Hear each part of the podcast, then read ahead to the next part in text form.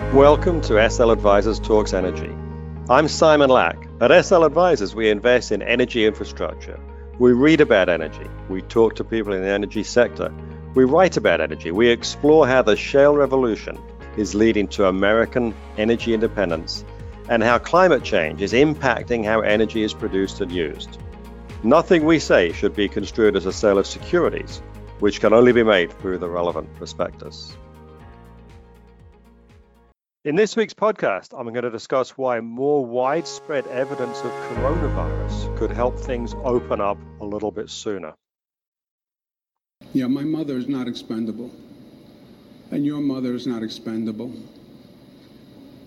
And we're not going to put a dollar figure on human life. Uh, the first order of business is save lives, period, whatever it costs. This is how society is thinking about it today. No price is too high to save a life. And I think that catches the mood of many. That's how we all feel when our own lives or a loved one are at risk. But it's certainly not how society values life. For example, every year in America, around 38,000 people die in road accidents.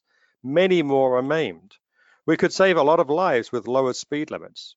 But in 1995, the federal government eliminated speed limits on interstates, and states went ahead and raised speed limits.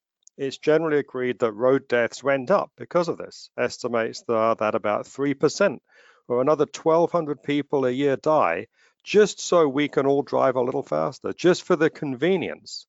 So it just shows that the value society places on life has a lot of inconsistency. Clients often ask me what the energy sector will look like a year from now. So far, public comments from pipeline companies have been encouraging.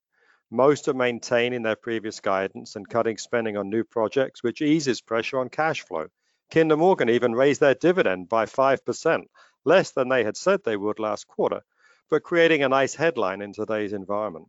I wonder how many S&P 500 companies will be raising dividends this quarter. But when it comes to forecasting a year out, it becomes a question of science. It's too easy to become an amateur expert on viruses. And so a degree of humility is important here because we can all have opinions, but not many of us are scientists. I know I'm not.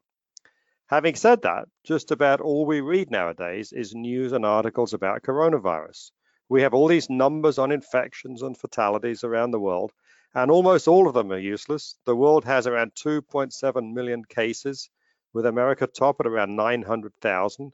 China's at less than 10% of our figures, even though it started there and they have more than four times our population. So China's figures might as well be made up, they're so implausible. In America, we've tested less than 1.5% of the population because we still don't have enough tests. So the 900,000 infections that we're counting has to be at the low end of the range. You'd think the number of deaths would be reliable, but in the early stages of the virus, before we knew we had a pandemic, some people must have died from coronavirus but been classified as dying from something else. So we undercounted. And now, if coronavirus is a factor in cause of death in someone who has already had other serious health issues, it's likely to be listed as the cause. So we might even be overcounting. Eventually, we'll go back and compare the fatality rate with what normally happens and make some estimates from that. I think a potentially positive story is developing around how widespread the virus already is. Two studies in California tested for antibodies. This doesn't tell you if you have coronavirus now, just if you've had it recently. It turns out a lot of people have apparently been infected but haven't been that sick. In many cases, they didn't even know they had anything wrong with them. The two studies in California estimated that the true infection rate could be as much as 50 times higher than what we're measuring because we've only tested 1.5% of the population. And a lot of people get infected but don't show symptoms. New York City has estimated that 21% of the population has already been infected. These asymptomatic cases are a problem in one way because if you don't know you're sick, you're more likely to infect other people. But it's good news because it means the virus is a lot less fatal. So far in America, over 5% of people who test positive for coronavirus eventually die from it. But if the true infection rate is 50 times higher, it means the fatality rate is 50 times lower. Instead of being 5%, it's one tenth of 1%, around the same for flu. Similar studies in Germany and the Netherlands estimated a fatality rate under four tenths of 1%. More of these serology tests that look for antibodies to see if you are once infected are being done. If it turns out to be much less fatal, that should lead to some modification of the lockdown. And while we're not going back to our old lives anytime soon, perhaps a few stores and restaurants will reopen with appropriate social distancing. And maybe New Jersey will finally reopen its parks and forests.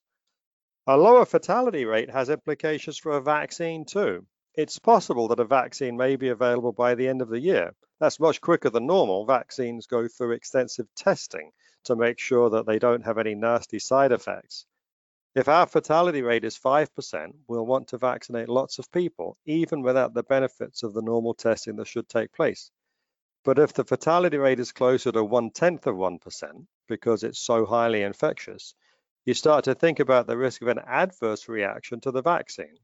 If you're young, if you're at low risk of having a bad experience with it, and the possible long-term consequences of the vaccine are unknown, it might be better for you to wait on the vaccine.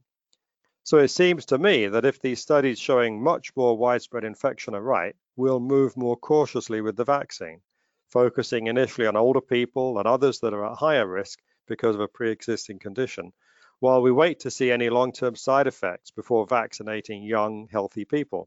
It could be years before we vaccinate the vast majority of the population, which means we'll learn to live with it, and in the meantime develop herd immunity. Japan has one of the ritual's lowest testing rates. They're testing less than a tenth of what we're doing in America. They haven't imposed the type of lockdown common in Western countries. They believe they'll have to learn to live with the virus for the foreseeable future. As investors, we never have as much information as we'd like. We're always having to assess different possible outcomes. I'm getting fed up with lockdown and I want the parks and golf courses to reopen. If the fatality rate does wind up being very low, it might look as if we massively overreacted. I'm not there personally. I think we need to be cautious and methodical on how we reopen. But the possibility that coronavirus is much more common than the actual test results show is probably good news because it means society is farther along in dealing with it and in developing herd immunity than we thought. It means we'll start moving again. Demand for gasoline and jet fuel will, will recover. We'll move to the next phase in dealing with coronavirus. Thank you for listening to SL Advisors Talks Energy. To find more episodes like this one, go to our website, sl-advisors.com there you can sign up for our blog, watch videos, and webinars. Follow us on iTunes and Spotify, and follow us on Twitter at Simon Lack.